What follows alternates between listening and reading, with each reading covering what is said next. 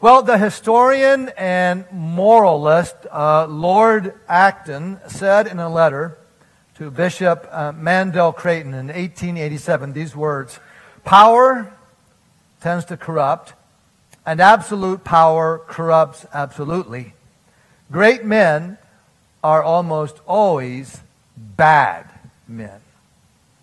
Well, hardly a day goes by that we don't see this truth played out someplace in our world. And we see it today in our story from 1 Kings 21. Uh, Israel's King Ahab sees a vineyard near his palace in Jezreel that would make the perfect vegetable garden. He, he wants it. He wants it badly. And so he finds the owner, a man named Naboth, and he makes him a deal. He says, listen, I'll either give you a better vineyard someplace else, or I will pay you the fair uh, market price uh, for this piece of property. Now, that sounds fair, but Naboth says no. You see, it's his ancestral inheritance. Israel had a different concept of, of land ownership than we have today. They saw the land as a gift from God, and it was their inheritance. They were the stewards. They were not the owners. And, and this even included the king. And so you could not sell your land uh, forever. And in Leviticus 25, it spells out how this was to work. Every 50 years, there was to be this year of Jubilee, and all the land would return back to its original owner. And this would do a couple of things. First of all, it would prevent the accumulation of property into the hands of a few powerful elites. And it also functioned as sort of a social safety net that would ensure that people always had a way to support themselves. No matter what happened to them in between, you know, the, the land would come back to them, and so they could feed themselves. And so Naboth was obligated not to sell his land. And Ahab knows this but he's hoping that Naboth will capitulate. Ahab has rejected the worship of God, and now he is rejecting the laws of God. His personal preferences, his own desires, have now become his gods. And that happens.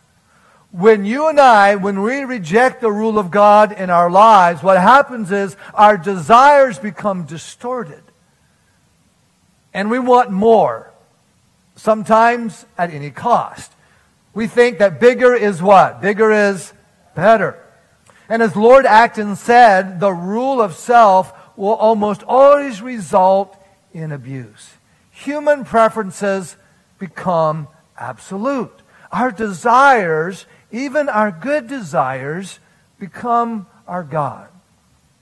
Now, some of our uh, preferences are inherent. We prefer the temperature setting at 70, not 30, right? If it was 30 degrees in here right now, some of you would be complaining.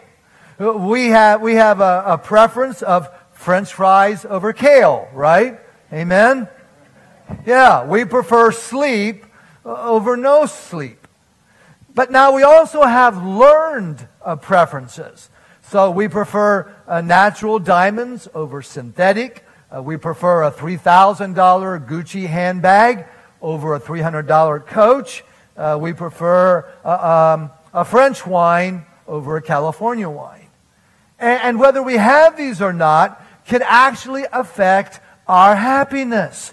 And marketing people know this, and so they do a great deal of study to understand human preferences.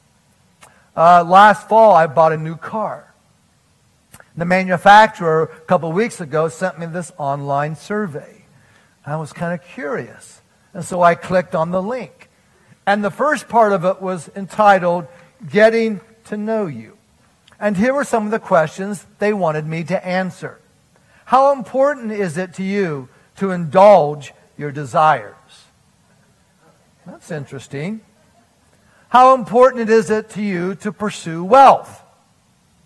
How important to you is social justice? How important is it to you to protect the environment? How important is it to you to control other people? How important is it to you to obey authority? Those were just some of the questions. And I'm scratching my head thinking, why does a car company need to know the answers to those things? That's some pretty serious preferences.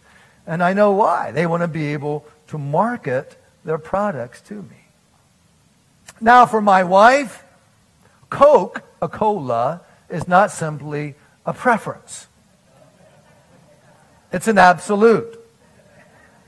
And uh, woe to the waiter or waitress that comes up to her and says, Oh, I'm sorry, we don't have Coca Cola. Is Pepsi okay?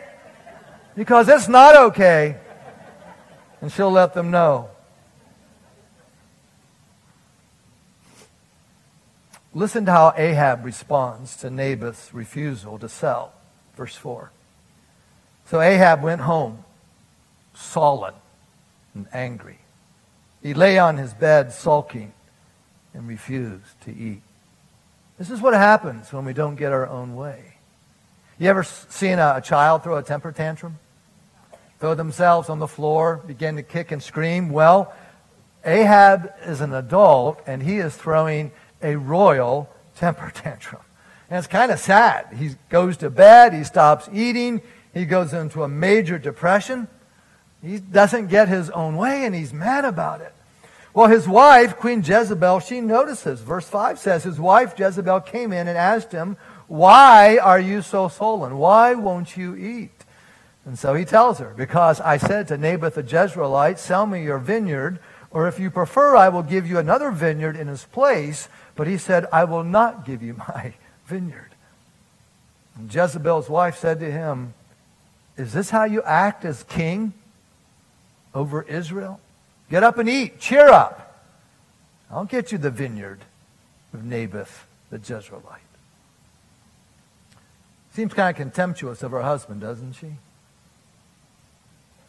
And it seems pretty clear that she's the driving force in this country. Now, remember, we learned a couple of weeks ago that, um, that she's the daughter of a king from a neighboring country where they have absolute power. Her father is a king, and if her father wants something, he just takes it. You see, you take what you want. And Ahab listens to her because when self rules instead of God ruling in our lives, we will welcome bad advice. You ever gotten bad advice?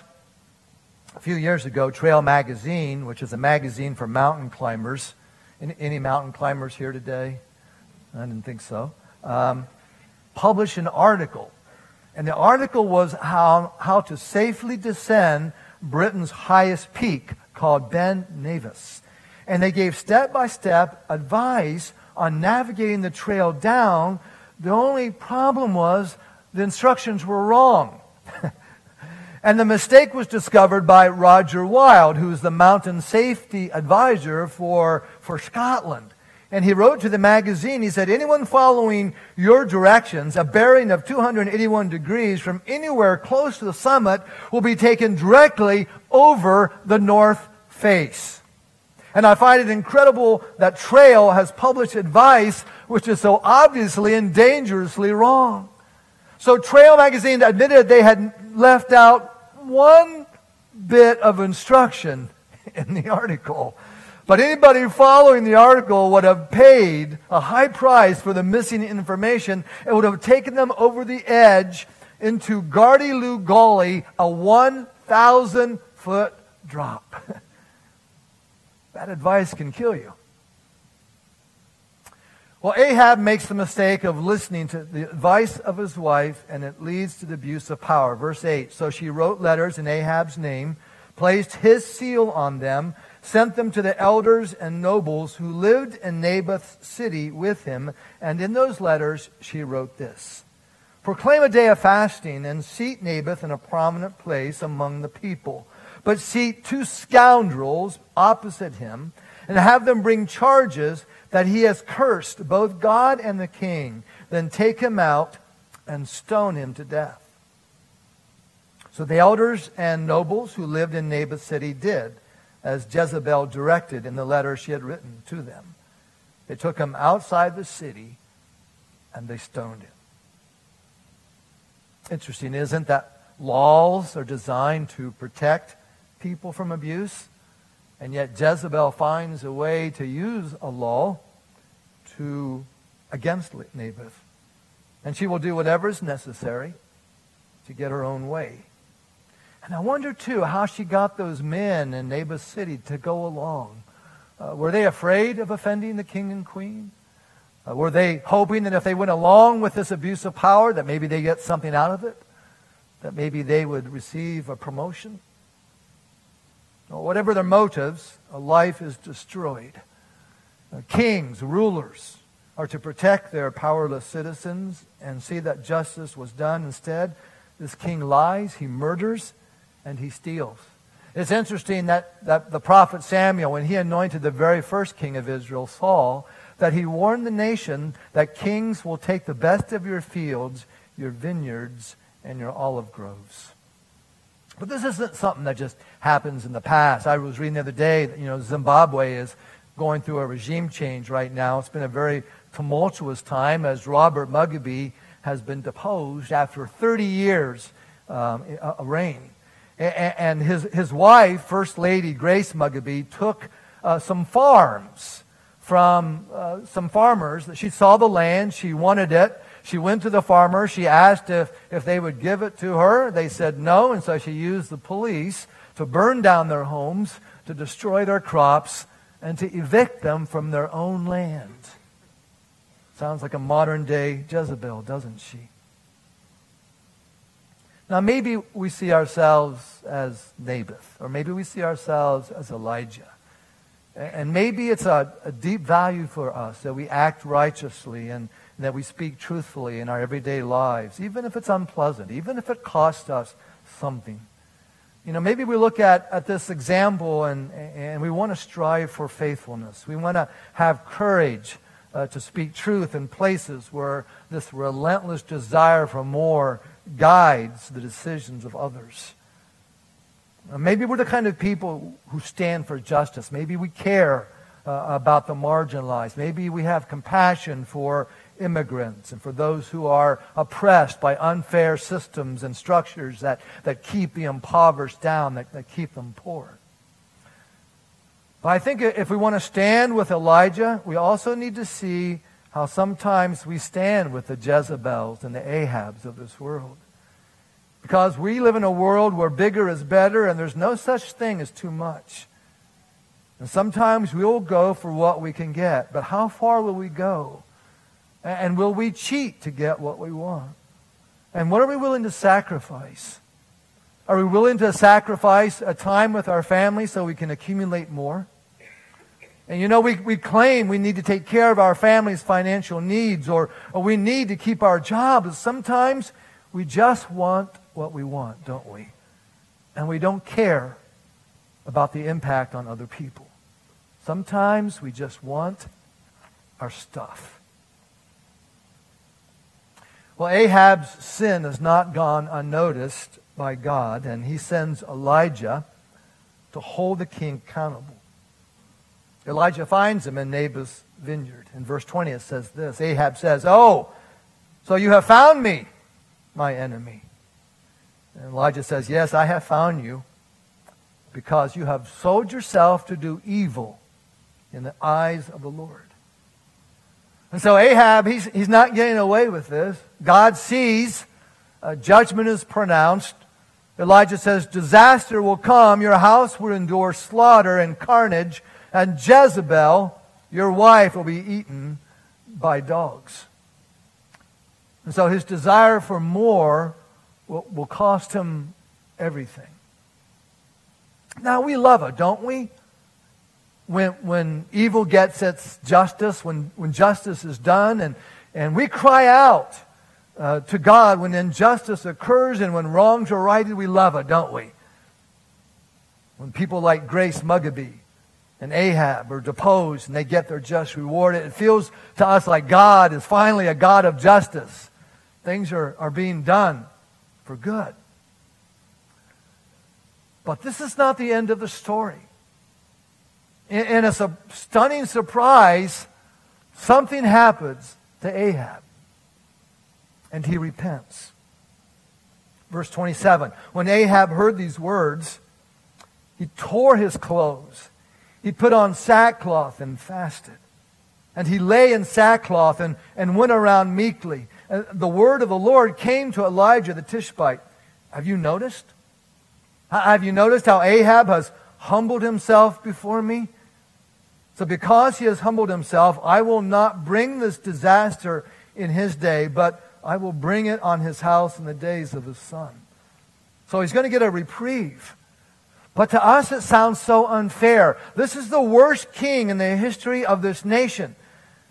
It even angers us. How can God do this? How can God show mercy to this miserable sinner? Look at all the evil. Look at all the harm he has done. I mean, we're good church people. We would never do anything bad like this. It's not right, God. But Ahab humbles himself. And God sees it. And how often it is that pride is the very heart of our problem, the heart of our sin. Pride, in fact, is the mother of all sins. In Isaiah 14, it tells us uh, that, that pride caused Lucifer to rebel against God. That the devil used pride to tempt our first parents, Adam and Eve. He said, You will not die. For God knows that when you eat of it, your eyes will be opened and you'll be like God. You see, pride keeps us from God. To be saved, we have to admit that we're sinners. We have to confess our sins and, and repent of them. We must acknowledge that we can't save ourselves, that we are totally dependent upon God's free gift of grace. But pride will not allow us to do that. Pride says, I can do it on my own. Uh, I don't need grace. And we Americans, we like to think of ourselves not as, as, as bad people, but as good people who just need a little bit of self improvement. But the Bible says otherwise. The Bible says that we are sinners in need of forgiveness that only comes from the atoning blood of Christ. The great reformer Martin Luther said the only thing that resists this idea of grace, this idea of justification, is the pride of the human heart which is why humility is so important to our spiritual well being. Because it, we begin to realize that we're not the center of the universe, that not everything has to go our own way, that our preferences are just that. They're, they're preferences. They're not our gods, they're not absolutes. And the good news in this story of Ahab, uh, of Ahab is that the worst people on the face of the earth can receive grace and mercy from God. That no one is beyond his love. No one. You see, it's by grace, folks. Grace alone. God's incredible grace is revealed to us in this story.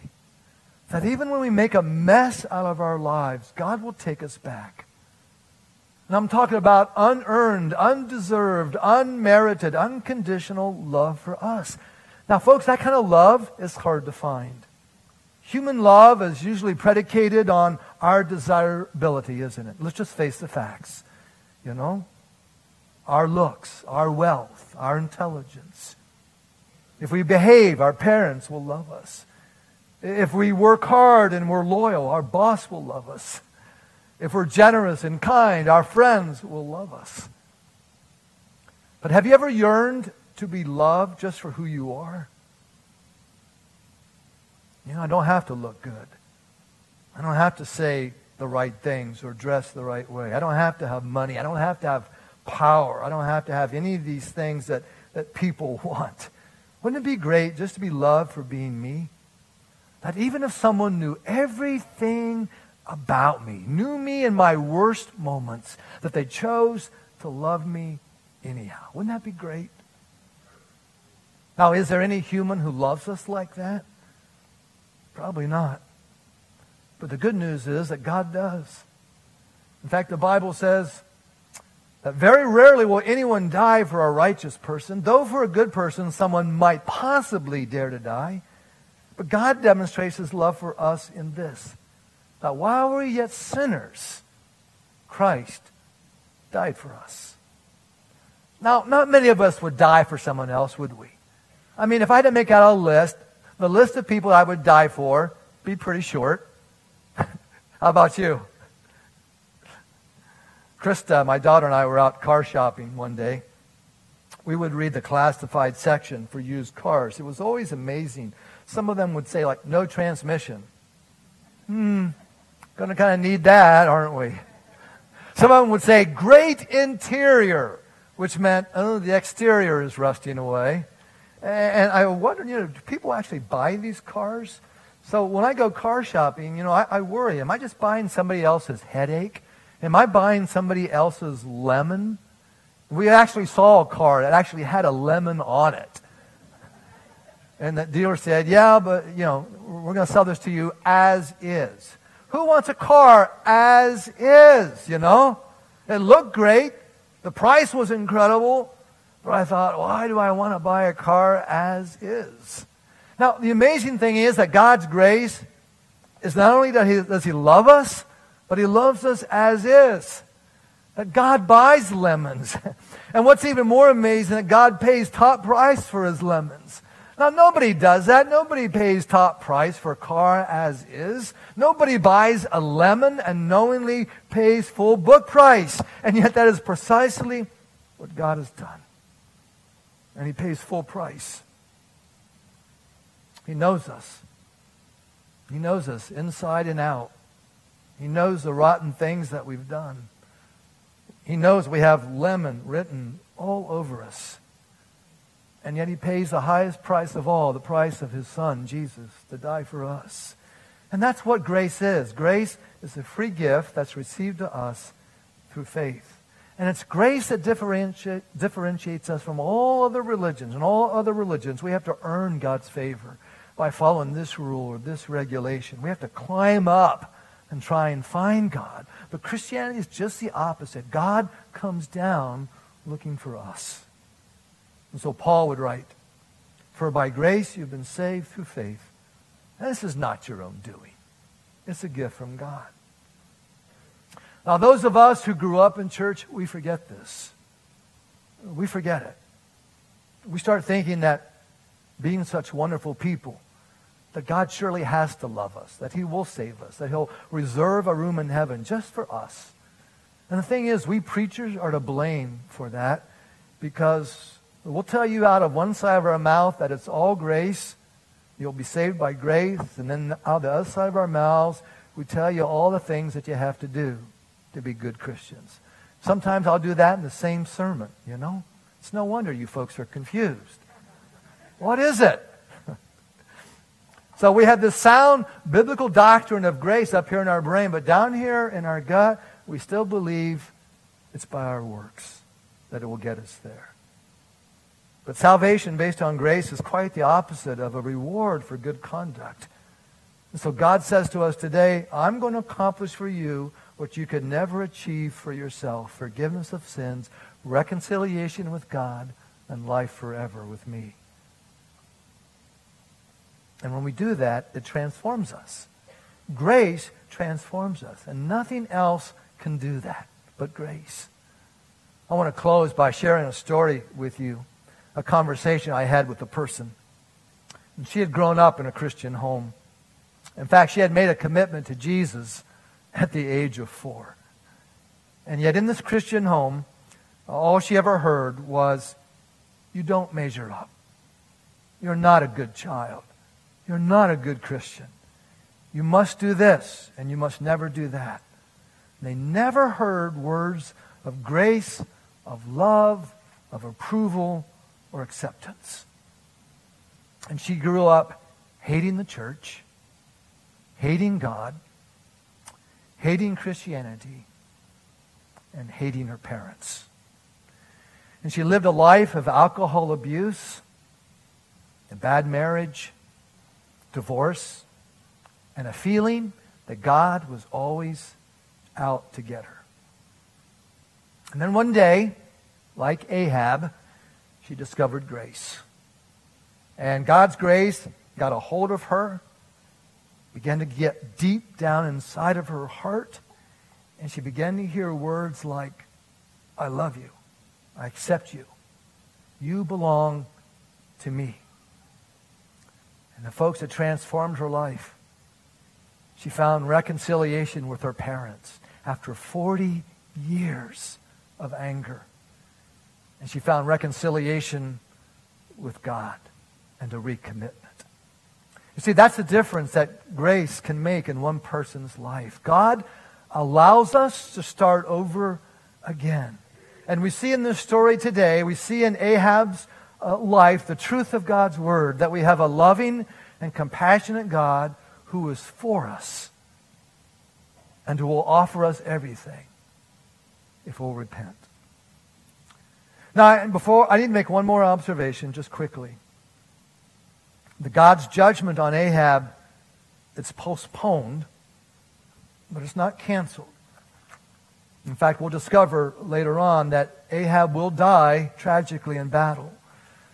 And I find this to be true in my own life, that not, not all the consequences of my past are magically wiped away.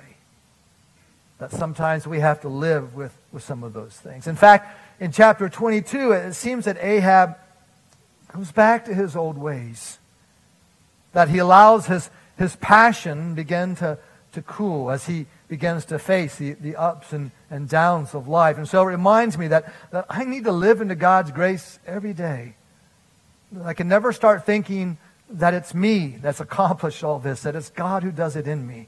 I have to live into God's grace. I have to be careful not to go back to my old ways, that it's God's word and it's God's rule, not my personal preferences, not my made up gods that matter the most. So maybe today uh, you're looking for a change too. Simply allow God to, to love you. This very moment, right now. Just open up, would you? And let Him love you like you've never been loved before. Let's pray.